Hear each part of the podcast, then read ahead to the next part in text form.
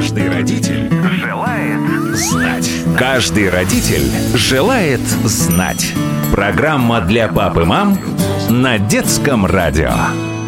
Приветствую вас, уважаемые бабушки, дедушки, мамы и папы. Все те, кто присоединился к нашей компании в этот час, когда наши младшие слушатели отправились отдыхать.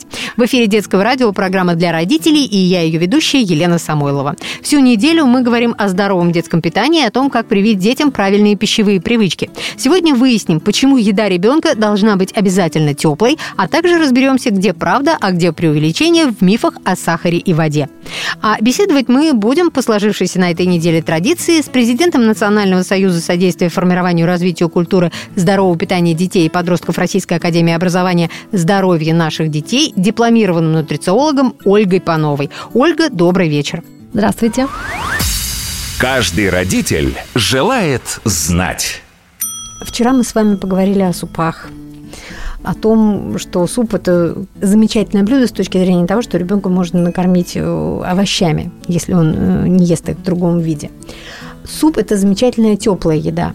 Закономерный вопрос, который задаются многие родители – обязательно ли ребенку несколько раз в день есть именно теплую еду? Ну, то есть, э, условно говоря, можно ли съесть, не знаю, какой-то полезный бутерброд с горячим чаем? Заменяет ли это, например, теплый суп или, э, там, не знаю, паровые котлетки с картофельным пюре?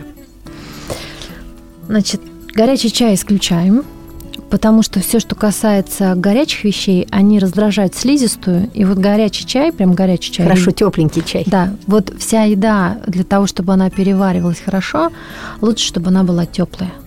Именно теплая, потому что она тогда, тогда организм не будет тратить время не будет работать микроволновкой, не будет подогревать еду, потому что ему, чтобы э, запустить некоторые химические процессы, нужно будет это подогреть, а потом уже заниматься непосредственно переработкой. То есть, если мы даем ребенку бутерброд, он должен быть просто теплым. Ну, бутерброд, э, он все-таки будет комнатной температуры, ну, в большей степени, скорее всего, поэтому, ну, здесь э, нормально все.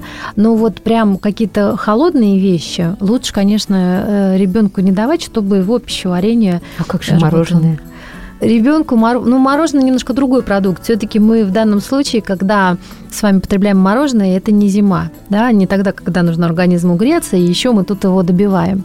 Это все-таки в основном какой-то жаркий период, поэтому э, уже когда ребенок в рот поместил мороженое, оно у него уже согревается, он же кусками его не ест прям таким.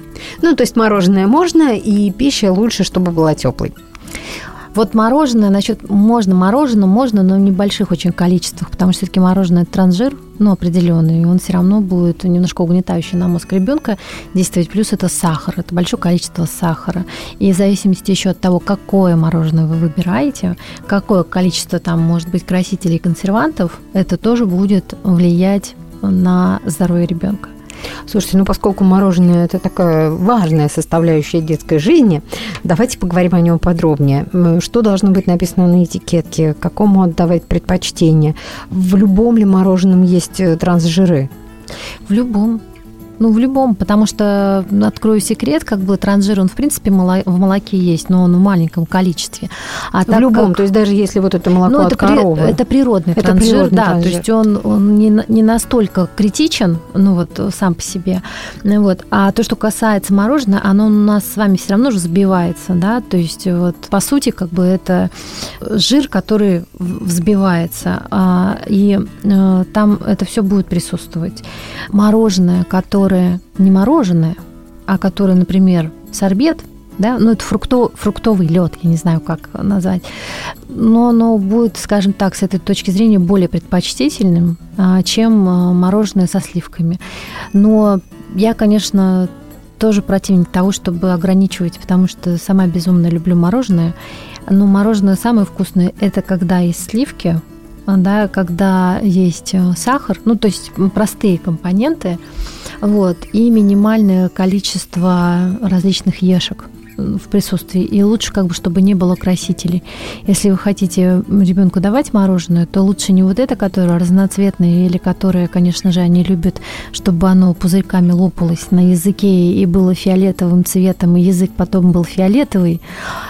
Понятно, что если очень хочется, ну, чуть-чуть как бы ребенку, и когда есть такое правило, чуть-чуть, да, ну, то есть по чуть-чуть, как бы, ну, конечно же, не стоит ребенку исключать из всего мира, но э, если вы все-таки будете ребенку давать сливочное мороженое натуральное, да, и либо крем-бруле ну, натуральное, то это будет предпочтительнее, чем любое мороженое э, ярких цветов. Ну, давайте э, логично будет сейчас перейти э, к сахарам. А, Логично. Мы с вами уже однажды упоминали, что в сахаре, как в продукте, нет ничего плохого. Есть понятие количества. Давайте сейчас подробнее поговорим о том, сколько сахара можно детям, в каком виде, стоит ли делать сладкий чай. Действительно, сахар, он неплохой, не хороший. Он белый или коричневый, да? Вопрос в том, что... Вот просто я для сравнения как бы одну вещь скажу. Смотрите, сахар просто ворвался в нашу жизнь именно ну, там, в нашем веке в том количестве, в котором он есть. Если мы посмотрим с вами 18 век, вот подумайте, 2 килограмма сахара в Англии ели, да, у нас, в принципе, его особо не ели, потому что он был дорогущий. 2 килограмма в год. Сейчас средний россиянин ест 31 килограмм в год, да, разница? То есть 2 килограмма, более 2 килограммов э, в месяц. Так, сейчас считаем, ну, получается, что да, да. да. А при всем при этом, что а, норма для здоровья взрослого человека не больше, не больше 10 килограмм. Ну, там в некоторых источниках есть 8-10, но не больше 10 килограмм. То есть в три раза больше. За счет чего это все происходит? Ну, вот вы спросили по поводу чая в сахаре. Это самая большая проблема. Ну, то есть у нас большое количество сахара, оно именно присутствует в сладких напитках, которые мы потребляем. И сладкие напитки это не только газировка, это и тот же самый чай холодный, который продается, то есть там просто огромное количество сахара. И если мы добавляем с вами в чай сахар, вот он вам сладкий напиток, если мы добавляем в кофе, вот он вам сладкий напиток. Э, я вам честно хочу сказать, что э, я, например, очень долго шла к тому, чтобы из кофе убрать сахар очень долго. Для меня это было просто немыслимым. Ну вот. Но сейчас я вообще не представляю, как можно с сахаром пить кофе. Да? Поэтому и с сахаром сейчас такая же штука, что посмотрели, э, ну и в принципе исследования все современные показывают, что он является там нашим белым врагом с точки зрения того, что основные заболевания по ожирению и по заболеваниям диабета и плюс это все, все еще отражается на сердечно-сосудистой системе, да, сахар. И вот это его большое количество в э, питании. И мало того, вот, например, меня просили тут для одного из зданий проанализировать меню в детском саде. Обновили меню и попросили написать, значит, э, мысли по этому поводу. Сделали классное меню, там такое разнообразие всего, прям все учтено, все замечательно но сахара как, э, ну, то есть там так в день ребенок потреблял сахара, как взрослый человек потребляет. Ну, то есть вот есть норма потребления сахара для того, чтобы человек оставался здоровым, а для здорового человека 30, 30 грамм в день, да, это у нас... Для взрослого. Для взрослого, да. Чтобы он был здоров, 6 чайных ложек, не больше. А для ребенка? А для ребенка получается, ну, там в зависимости от возраста, но 15. Ну, то есть это 3 чайных ложки. Так вот в том меню, которое я считала, там было 30 грамм. То есть, ну, вот, то есть уже перебарщивалось два раза. А, мало того, весь сахар, практически 60% сахара находилось в сладких напитках. Какао с сахаром, чай с сахаром, да, там кофейный напиток с сахаром. Ну, то есть вот это все с сахаром. И мало того, по технологической карте, например, э, свекольный салат, он тоже был с сахаром я, с одной стороны, понимаю, как бы, что такое для повара соль и сахар, да, то есть это усилители определенные вкуса, когда ты балансируешь вкус э, блюда для того, чтобы вкус э, всех ингредиентов, он, значит, соединился, раскрылся, сочетался. Но все-таки в питании детей это становится таким краеугольным камнем э, именно вот с тем количеством, которое было. И мало того, если бы брали вообще напрочь сладкие напитки, то было бы просто идеальное меню для детей детского сада. У нас проблема у жителей мегаполиса в том, что сахар везде присутствует, и плюс самая большая, наверное, сложная а, штука в этом во всем в том, что кондитерские изделия, а, если раньше они были искусством, то сейчас они стали повседневностью.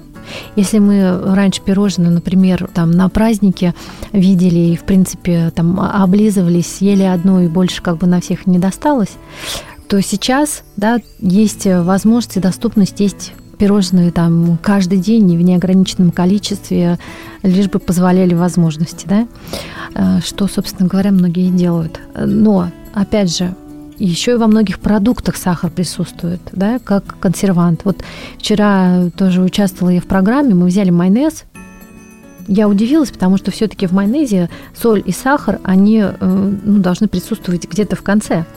А на третьей строчке стоит сахар. Это что значит, что сахара там большое количество в этом майонезе? И вообще, допустим, это такой лайфхак для родителей, когда вы что-то покупаете ребенку, а, например, ну и вы хотите его побаловать, да? Мы же все покупаем побаловать, так разбаловали детей. И э, надо посмотреть, вот сахар, если он стоит на первой строчке, или если он стоит на второй, это значит, что этот продукт состоит из сахара. Сейчас производители меняют, э, ну, то есть не пишут прям сахар, да, то есть меняют на всякие названия. Вот, и мы с вами, например, там берем продукт и думаем, что он без сахара. Ну, потому что сахар не написан. Но если там присутствует слово, которое кончается на «оза», это сахар. Ну, то есть ну, вот как просто, глюкоза, фруктоза. Да, да, вот все, все, все, там слов очень много, я даже вот честно не, не могу их выучить, я обычно так со, со списком, э, но просто правило такое, если это кончается на оза, это все, все это сахар. И плюс, допустим, там сиропы, которые присутствуют, это тоже сахар. То есть фруктоза – это сахар? Да, да. Это, по сути, как бы сахар. Просто я знаю, что иногда люди, у которых э, сахарный диабет, они, например, э, делают, э, ну, не варенье, а вот ягоды, когда с сахаром, они мнут не с сахаром, а с фруктозой, думают, что это намного полезнее. Сейчас в медицинском сообществе достаточно такое серьезное исследование есть по поводу фруктозы, а, потому что фруктоза, она сразу идет в печень, да, и, в принципе, большое потребление фруктозы приводит к ожирению печени. Вот, соответственно, вот тоже очень спорный момент. Э, с фруктозой, э, поэтому э, все как бы, ну вот, знаете, это можно просто эксперимент провести, когда, например, кто-то, особенно из ну, людей в возрасте хочет похудеть, и они начинают идти к полке диабетиков и начинают покупать продукты оттуда. А там много фруктозы, начинают это есть, и потом удивляются, а что я так выправляюсь? Так вот, на самом деле сокращение количества сахара в питании, оно приведет к тому, чтобы действительно масса тела приводилась в ту, которая нужна для здоровья. А все остальное, когда вы пытаетесь поменять, заменить, еще чего-то, это может быть переходным периодом ну, к тому, что вы минимизируете это количество. Самое важное, что делать? Зачастую вам не вычислить, где этот сахар находится, ну, в каких-то продуктах. Но а если вы как минимум перестанете пить газировку, и ваши руки не будут тянуться к сахарнице. То есть она, в принципе, будет у вас отсутствовать. Да? То есть никаким образом ваши руки не будут прикасаться к сахару. Тогда действительно вы уменьшите количество сахара в своем рационе. И мало того, для тех, кто любит дома готовить, вот есть ну, там разные рецепты, если, опять же, в этих же рецептах вы просто будете сокращать количество сахара, но здесь тоже нужно понимать, потому что, когда, например, речь идет о там, какой-то выпечке или еще о чем-нибудь, это же тоже там химические процессы, и очень важно, ну, я не знаю... Баланс.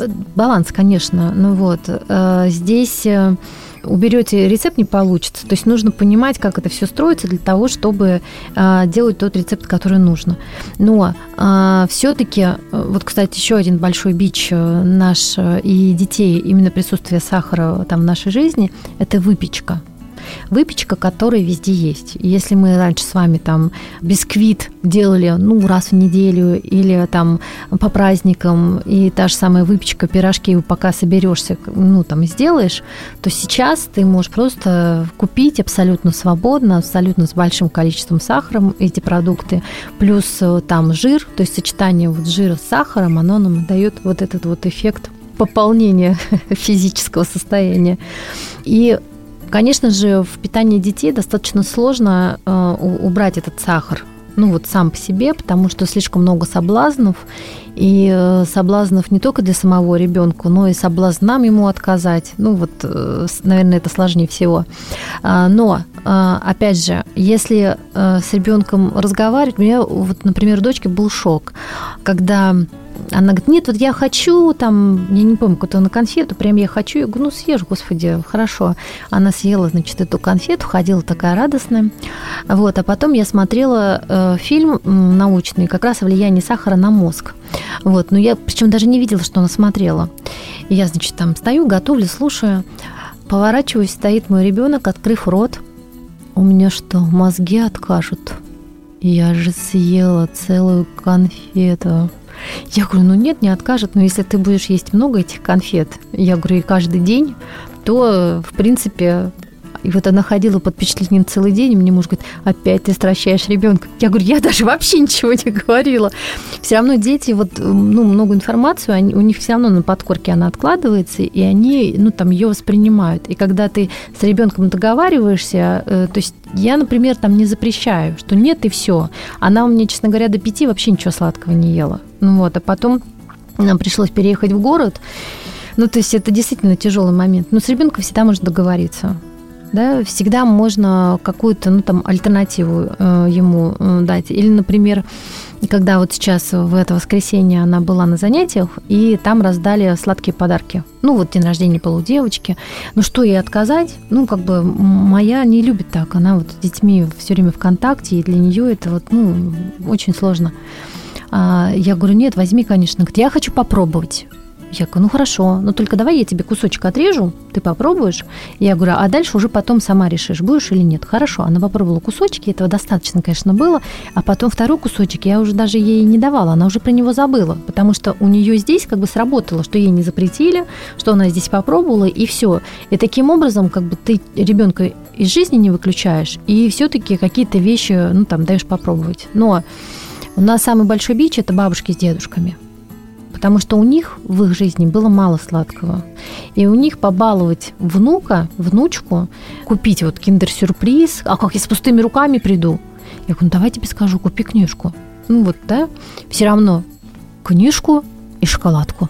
Но вопрос есть в том, что и с бабушками, и с дедушками тоже можно договариваться, что то, что они э, приносят, проходит через тебя. Либо наоборот, э, ты говоришь, я пойду в магазин, вы же приедете в гости, давайте я куплю от вас подарок, тот, который она хотела. А вы, ну, вам дам, а вы вручите. Ну, то есть здесь же тоже могут быть э, такие уловки. Дипломатические игры. Конечно, потому что для бабушки... Вот мы очень часто, а, ну, точнее, родители, они что делают? Они начинают родителям запрещать, ссориться, значит, с ними, что они вот так делают. Но здесь нужно понимать одну вещь. А, бабушка – это э, женщина, которая не меньше вас любит вашего ребенка. Ну вот, э, правда. Но она получает меньше внимания от ребенка, потому что вы с ним постоянно, а ей тоже это внимание нужно. Ей тоже нужны вот эти вот глаза обожания, что ребенок ждет, ну, там, бабушку и дедушку, ну, бабушка обычно такие вот. Ну, так вы ей помогите в этом. Ну, помогите так, чтобы это было и для ребенка хорошо. Если вы про это будете задумываться, если вы вот эти моменты для себя ну, как вот эти выводы сделаете, то и количество сахара в питании вашего ребенка, когда приходит бабушка, уменьшится. Если сахар считается одним из главных э, врагов в питании человека, то панацеей в последнее время считается вода. Давайте поговорим о воде.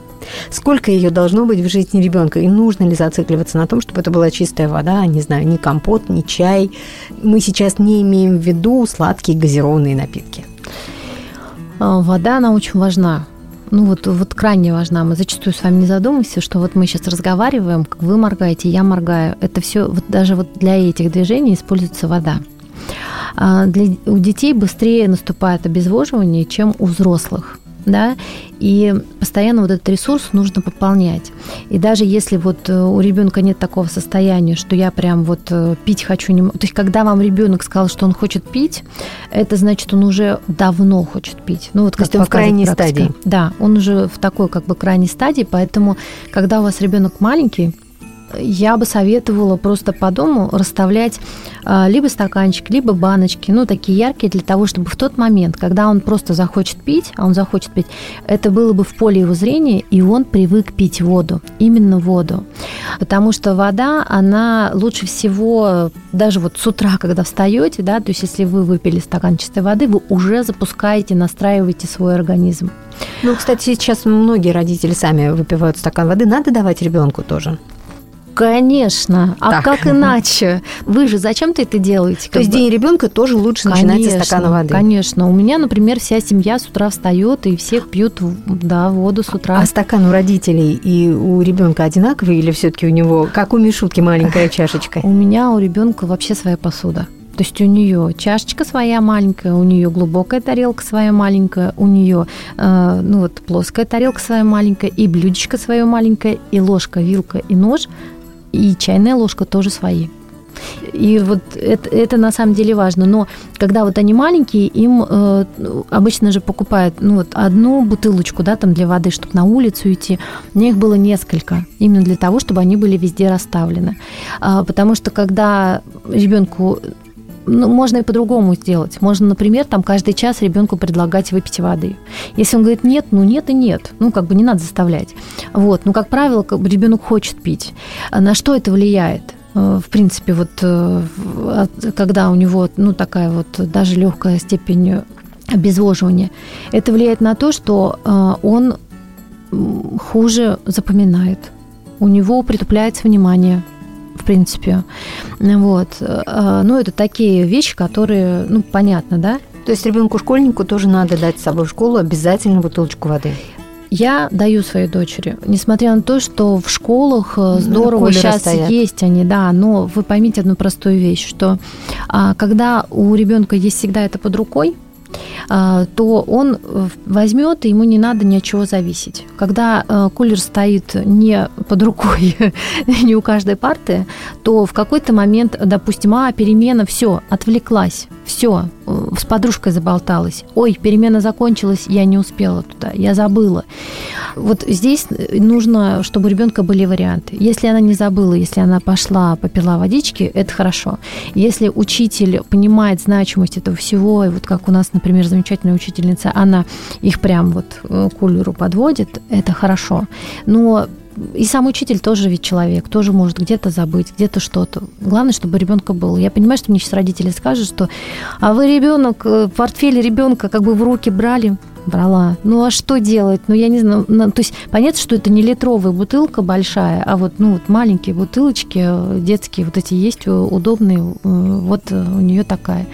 Но я просто не вижу как бы другого варианта. Мало того, я вам хочу сказать, что когда мы пошли в садик, я договорилась с воспитателями, что мы не пили ни чай, ни какао, ни кофе, ну вот ни кофейные напитки в садике для того, чтобы уменьшить количество сахара в питании. Мы пили только воду.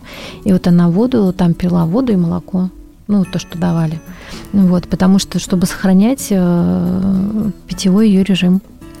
А э, вода какая должна быть? Родниковая, покупная в бутылках, кипяченая. Можно ли вообще кипятить воду? Потому что говорят, что воду кипятить нельзя, э, особенно если она из-под крана. Здесь зависит от того, какой это кран, где он находится и какой состав. И, и где находится родник. Да, да, да, да. Э, но во всяком случае, смотрите, вот э, есть большой плюс именно от того, что у нас есть промышленность. Потому что если мы с вами берем воду бутылированную, бутылированную да, то мы с вами понимаем, что это ну, там, безопасный продукт. Каждый родитель желает знать. На этом время нашей программы подошло к концу. Осталось напомнить, что сегодня вечером у нас в гостях была дипломированный нутрициолог, президент Национального союза содействия формированию и развитию культуры здорового питания детей и подростков «Здоровье наших детей» Российской академии образования Ольга Панова. Завтра мы встретимся снова и выясним, чем кормить ребенка, чтобы он становился умнее день ото дня, то есть чтобы мозг работал эффективно, а также о том, что положить ребенку с собой в школу в качестве перекуса.